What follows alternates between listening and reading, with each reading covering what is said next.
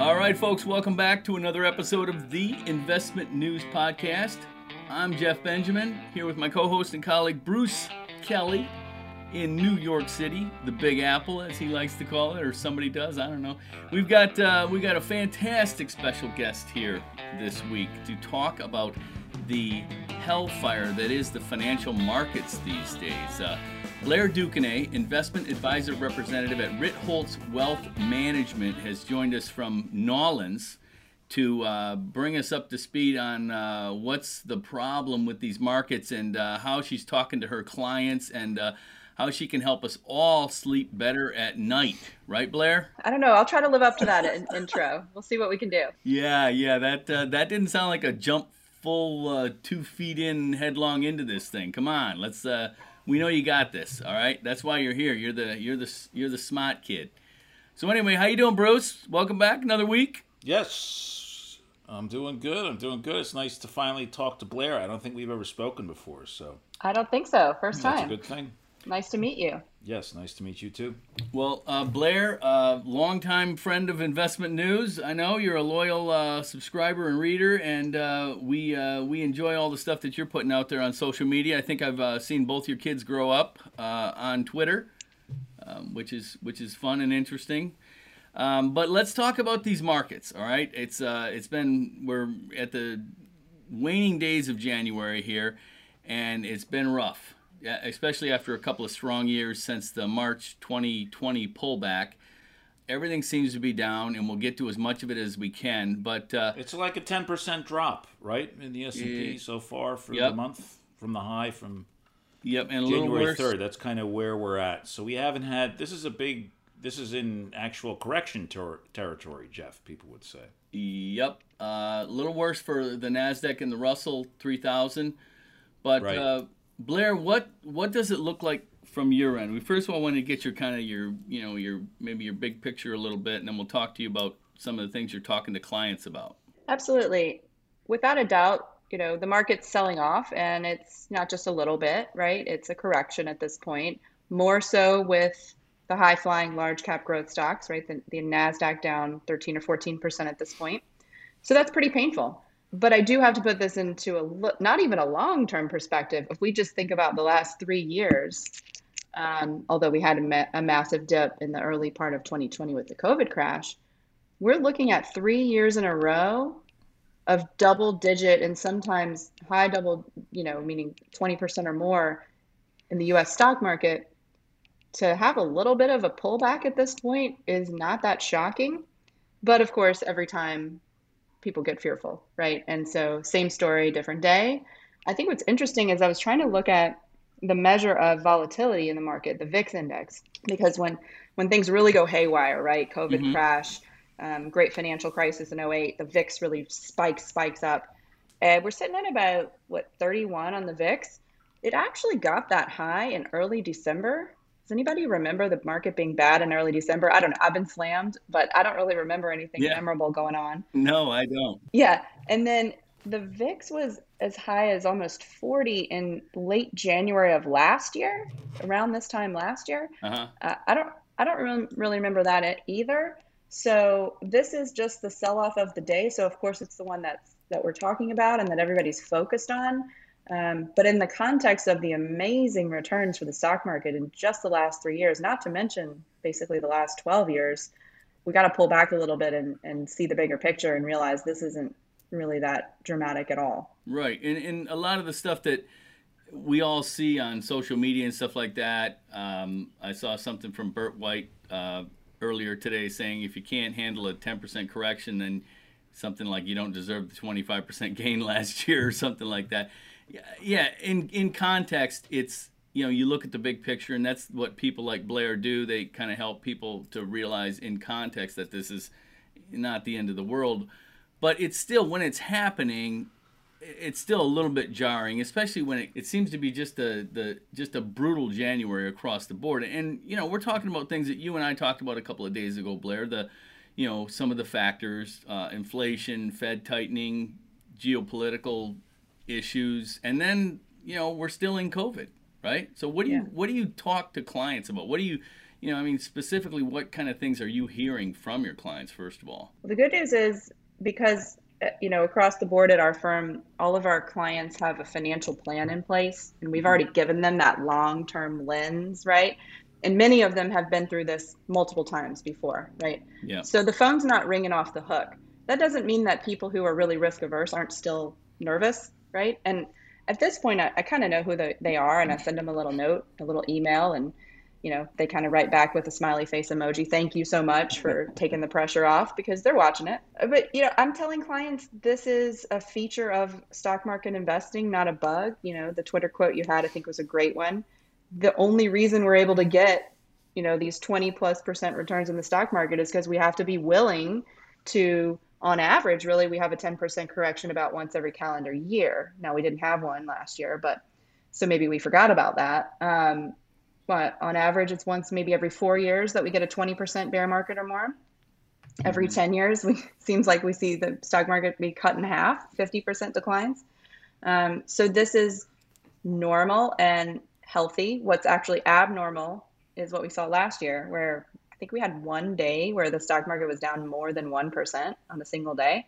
Um, that's not a normal year. So it's just retraining ourselves with the things we already know um, in the moment where the adrenaline gets pumping because the market's red every single day. And in, in some cases, pretty dramatic. And this week, really dramatic reversals, right? Yeah. Gains erased and or losses completely erased in the middle of the day. So people are a little bit out of their minds, I think, with what's going on right now. What, what about that? Uh, you mentioned to me the other day, and, and, obviously we, you and I had an interview on a related topic the other day. But uh, what kind of struck me is you said it's it's not all of these things that we can rattle off that look like they might be driving market volatility. The things I mentioned earlier, it's the things you don't know that you should be worried about. And I'm gonna tell you that gave me a little bit of a pause. I'm like, oh crap! Now I have to worry about things I don't even know I should be worried about. I mean, let's look at the things that are here. I mean, we can sit there and say, yeah, this happens, market cycles, all that other stuff, but you got to you got to kind of acknowledge the tumblers are sort of in line for this sort of thing right now, right? I mean, look at inflation at a 40-year high, and I don't know what the plans are to manage it aside from maybe a little mild Fed tightening. Yeah, inflation at seven plus percent. I think we just got GDP out today. Was GDP over uh, at a, at a ridiculous high as well, over seven percent as well? Not used to seeing that in the U.S., especially since basically the turn of the 21st century.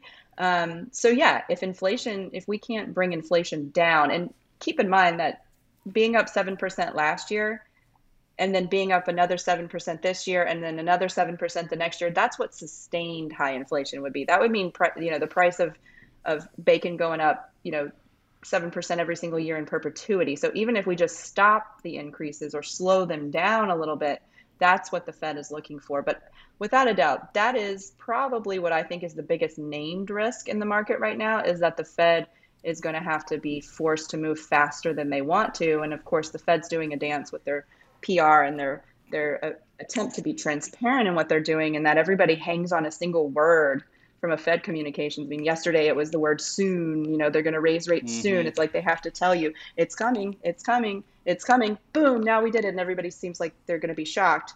But you know, we're going from the easiest monetary policy in history to tightening. Right? That's going to have an impact on economic growth.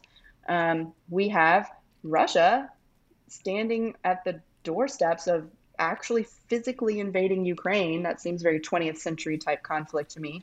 Um, a little bit outside of the realm of normalcy, right, mm-hmm. from a geopolitical front. But again, once a risk is named and out there, the market has a chance to try to price it in. It's the unnamed risks that can really shock the system, and COVID is a perfect example. So, in January of 2020, no economist had global pandemic in their forecast. Everybody kind of had a rosy economic forecast and stock market forecast for 2020. Um, but none of us knew that there was going to be a global pandemic that would cause so much disruption in our lives. That's the biggest risk is the risk that the market has not had any opportunity yet to price in. Mm-hmm. Bruce, anything for Blair?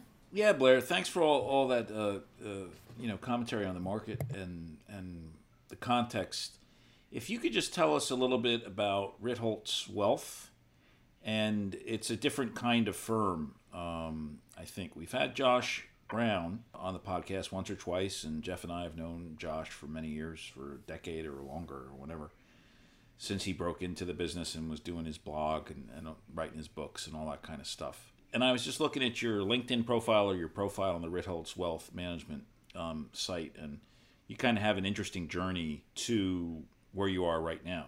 And if you could just uh, speak about that a little bit, please. Ritholtz Wealth Management, we're, we're really out there. We put it all out there between our eight bloggers at the firm, our YouTube channel, our CEO, Josh Brown, on CNBC three days a week, and our chairman and CIO, Barry Ritholtz, um, with the podcast, a very popular podcast, Masters in Business on Bloomberg, and multiple television appearances. Um, we are really the first independent RIA firm to grow a national practice through earned media, right, and free media. Um, and it's a it's an amazing growth story. I joined the firm in June of 2018, and so it's been three and a half, almost four years for me. It's been amazing to go from a smaller local New Orleans RIA where I might have two or three client meetings a week to a high volume, very fast growing rocket ship where I have I'm lucky if I only have two or three client meetings a day. Um, so it's been quite the journey. It's a really exciting firm to to be a part of. For a while, we've known some of the traditional ways of building a financial advisory practice are gone. You know, cold calling. Um, but for the most part, I think if you talk to advisors, most of them spend the majority of their time prospecting and trying to find their next client as an advisor at Red Ritholtz Wealth Management, I don't have to spend any time doing that because all of our content is causing people to reach out to us. And so, what I love about being a part of this firm is all I have to do is pick up the phone and call somebody who's already gone to one of our websites and filled out a form saying, please have an advisor call me to talk to me about your financial planning and investment advisory services. Um, and I get to talk to really wonderful people from all over the country who've earned money in a variety of different ways, whether that's working for a publicly traded company, being a, a business owner or a professional, people of honestly all ages, from young families up to, you know, been retired for a long time, um, and help them with their financial planning and investment advice. And it's a dream job for me, and I'm really happy to be there. And it's just been incredible to see the growth. I was, I think, the 19th or 20th employee. Um, we're getting close to 50 employees this year and I think that growth is just going to continue. And I have to pinch myself every morning when I wake up that I found my home. So, what's the message from the firm about what's happening in the markets? And is there any particular focus, you know, on large caps, small caps, crypto, Bitcoin? What What is the message that's emanating from Barry and Josh? I mean, I love Josh, but I can't watch, you know, CNBC every time at lunch when he's on the, the lunch hour or the power hour or whatever they call it there. One thing you'll never get from us is a forecast. You know, a lot of people may not realize um, that Tadas Viskanta at Abnormal Returns, which is an amazing financial news link cast, his tagline is forecast free. So we will always talk about what we're seeing and, and observing in the markets, but never right. with this, you know, we think by the end of the year the S&P is going to rally back and be up 10%. Right. So, what's the message right now then? Um, the message right now is what is causing this, and we don't know. But you know, here are the narratives that people are talking about: interest rates, um, inflation. But that this is par for the course. It's not so shocking that the things that are selling off the fastest, growth stocks, were the things that were running up like crazy during the work from home pandemic period. Right. And and since then, um, everybody who thought they were a genius buying some of these names, the Pelotons, the Zillows of the world, you know, they're finally getting their first taste of, oh, wait, markets are not that easy. So I think that's our general message is like, this is normal. This is not outside of the realm of what we should expect to see. In fact, what we've seen in um, in past years is what's not normal. And anything on crypto? Well, we did launch a cryptocurrency index in December of last year. Not a market timing uh, call by any stretch of the imagination. We've had clients who either made their wealth in crypto or have been asking us what to do about crypto and have been investing them on their own without our advice. And we realized that there wasn't going to be a product to come to market that would be what we would want to use. There wasn't going to be an ETF with actual ex- um, exposure to crypto. So we partnered with WisdomTree um, to develop an, an, index. And this is our um, explanation of how would you invest in crypto if you were to, to take on the extra risk, right? This is an asset class that's extremely speculative, four to five times the volatility of the stock market. Um, and so we've taken a market weight adjusted approach. Yes, the biggest coins out there are Bitcoin and Ethereum, uh, but there's a whole lot of other investment in the space. There's a lot of um, projects being built by very intelligent, talented people. And so we've taken a, a smattering of other decentralized finance coins, metaverse coins, layer two protocol, whatever you know all of the terminology is, and, and put in the index, you know, a series of those additional coins to give us a broad-based exposure to the cryptocurrency space. As we would have expected, Bitcoin is down 50% from its peak at one point this week. Right. Um, that is like the 10% correction in the stock market to us. That's a feature, not a bug of crypto. I don't like comparing crypto to the early days of the internet, but in a way, we don't really know yet what the implications of cryptocurrency really are, except that there's a lot of really large institutions, really intelligent people putting money into this space. There's a there there. We don't want to try to pick the winners. Um, so we're taking, you know, same philosophy we do with stock market investing, which is a diversified, market cap weighted ish approach and we have a committee like the s&p index has a committee. Our wisdom tree rwm wisdom tree crypto index um, is developed by committee. And as new coins become available and meet the criteria of being added some will be added some may go by the wayside. While i tell all of my clients that none of them need a cryptocurrency investment to make their plans work if anybody is looking to you know put some money on something that's more speculative at appropriate position size in their portfolio, knowing that it's probably going to be down 50% at some point and very volatile, then that makes sense. And so that's how we're feeling about crypto. Again, it's not a it's not that we have a projection as to where we think crypto is going in the next year or two or even five, but we do think that there's something there and that it might be worth taking a small portion of a portfolio and putting it at risk there. Do you have a call like just you know one percent allocation or a two percent allocation for a client with a million dollars or two and a half million dollars or that's you know has has a growth objective or something like that in their in their plan is there anything that formal? You're about right in the low single digits is the recommendation.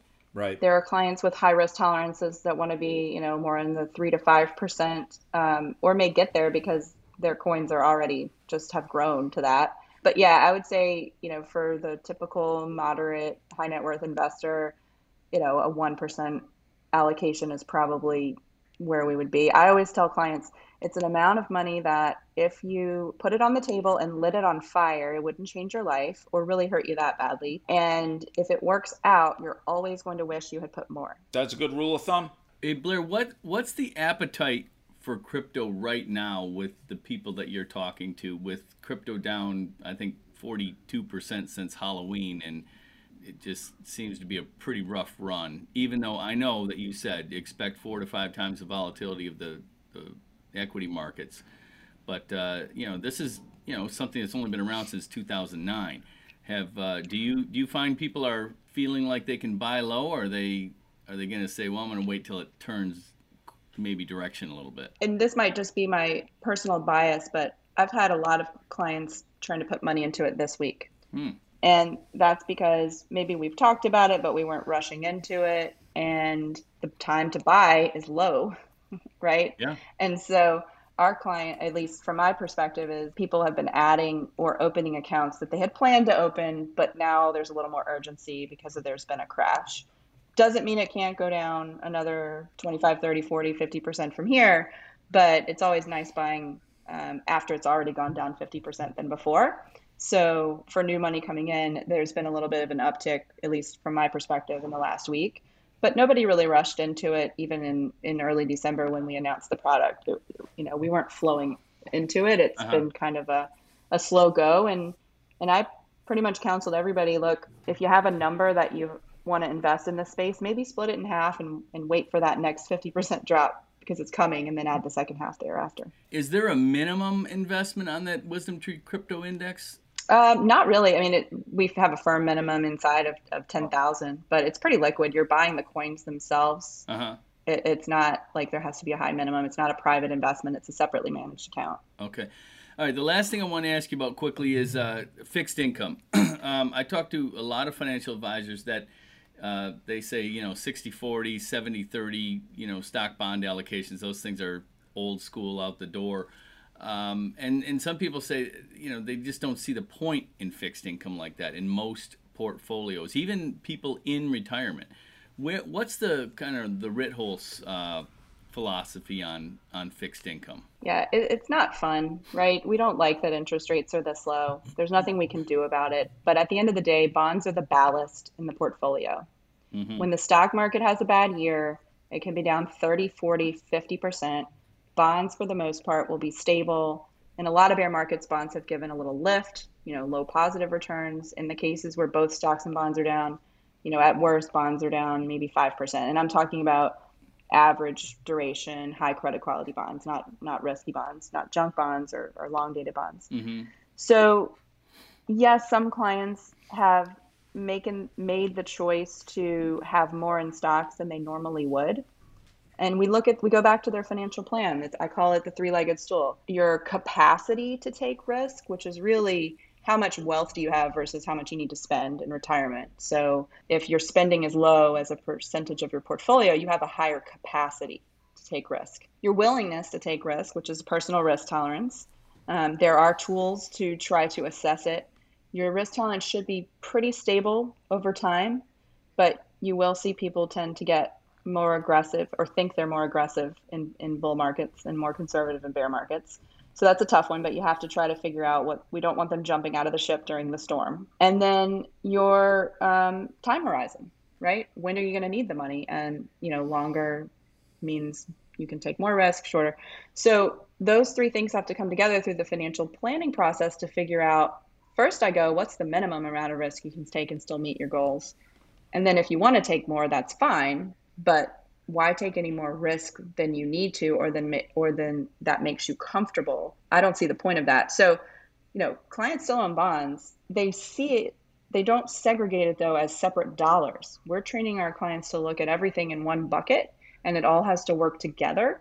And if the last week or so hasn't convinced you of why you own bonds then maybe you should be 100% stocks but um, for most of our clients they've already earned their wealth they're looking for preservation over preservation first. Growth is the second objective there. All right, good stuff from uh, Blair duQuesnay, uh, Ritholtz Wealth Management. Uh, I guess uh, keep calm and carry on. Markets go both directions, and uh, if you have a little play money, um, maybe get yourself some of that uh, crypto, right? Absolutely. Roll the dice. All right. Thank you very much, Blair. Thanks, Blair. Thanks for having me. All right, everybody, we're back. This is Bruce uh, for our second segment uh, today, first of all, we want to say thanks again to Blair duQuesnay of Ritholtz Wealth, um, uh, making us feel calm in these shaky markets. And uh, now, Jeff and I just want to talk a little bit about one of these uh, kind of unfortunate incidents that has happened a, a few times in the wealth management business during the pandemic. Financial advisors or people who work for um, some of these big financial advice firms um, get caught on uh, video speaking, you know, rudely or inappropriately to people in social situations, uh, outdoors, or in this case, a financial advisor for Merrill Lynch in Connecticut was very upset. He got a smoothie from this store in Connecticut, and his son uh, drank the smoothie, had a peanut allergy, and wound up uh, they had to call uh, you know the ambulance and he had to go to the hospital and, and be taken care of. And that's all according to the police report in this incident. And unfortunately the financial advisor's name was james Iannazzo and he was a 20 year plus veteran from merrill lynch up in uh, fairfield connecticut.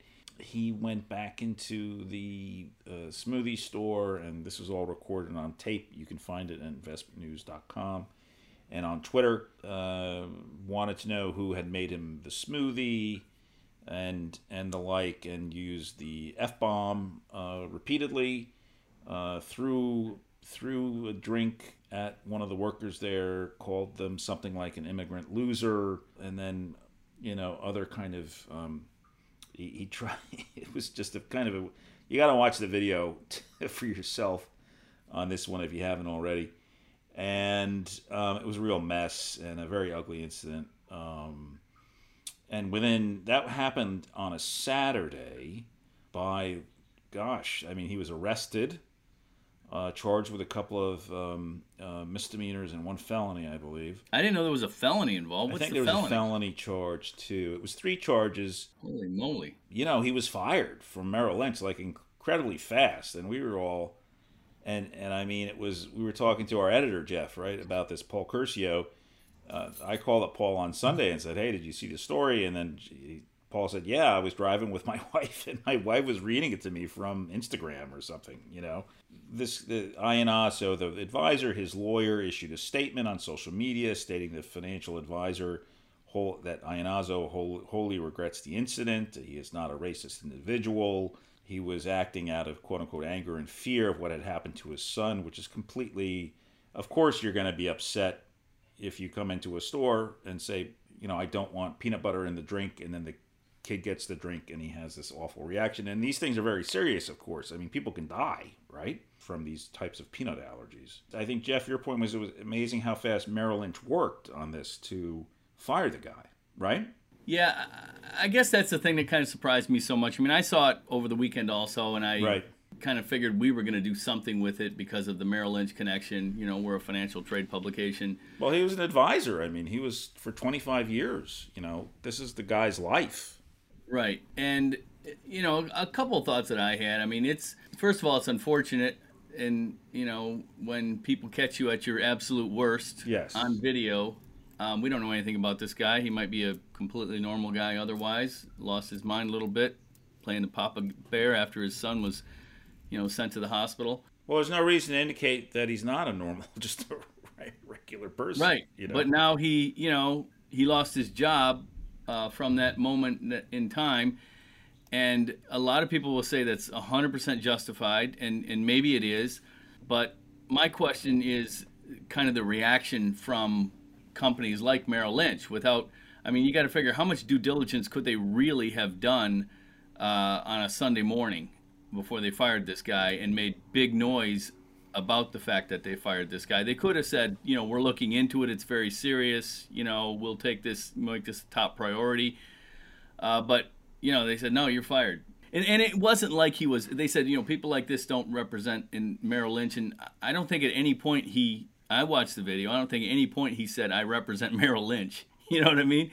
He was representing his family. Yeah, that's just kind of where we are, and it's it's a you know it's a good warning for everyone. It's kind of like what used to be road rage, you know, getting upset at somebody that cuts you off in traffic. Now it's you know people are whatever they're doing is on video. It'll cost you a lot. Uh, one thing I think is very interesting is that when you have something like this, I think LPL last summer last September had an incident where a, an advisor made some kind of comment, a racial comment that was recorded, then kind of handed off to a social media person and got publicized, and then that LPL fired that, terminated that advisor as well, right? Mm-hmm. It all this comes when the brokerage industry is is facing um, a problem uh, that a lot of industries are dealing with, right? Is that they want to be more diverse. They want to have more women and black and Latino and gay, rep, you know, people working. and then they have something like this where, you know, uh, someone's on an advisor is caught on tape saying you're an immigrant loser and using the F bomb and throwing things, throwing this drink. So that's kind of the, you know, Merrill Lynch has been very public about saying we're going to be more diverse, right? We've written stories about this. They're rele- last summer they released all kinds of numbers about how they're trying to be more diverse, and the country is much more sensitive to this because of Black Lives Matter and uh, everything that happened after George Floyd, right, was murdered.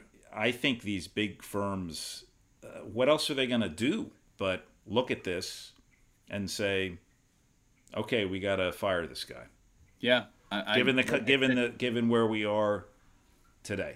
Yeah, that's exactly where we are. There is uh, you you don't have There's no wiggle room. Yeah, there's no recourse and there's Yeah. obviously no due process. It's uh, it's all about the reaction. And so if you're Right. wronged in some way, shape, or form, or you feel like you're being wronged in some way, shape, or form, I guess write an email or something or write a letter. This this advisor Iannazzo, his due process is in court. He has a February court appearance in Bridgeport Superior Court.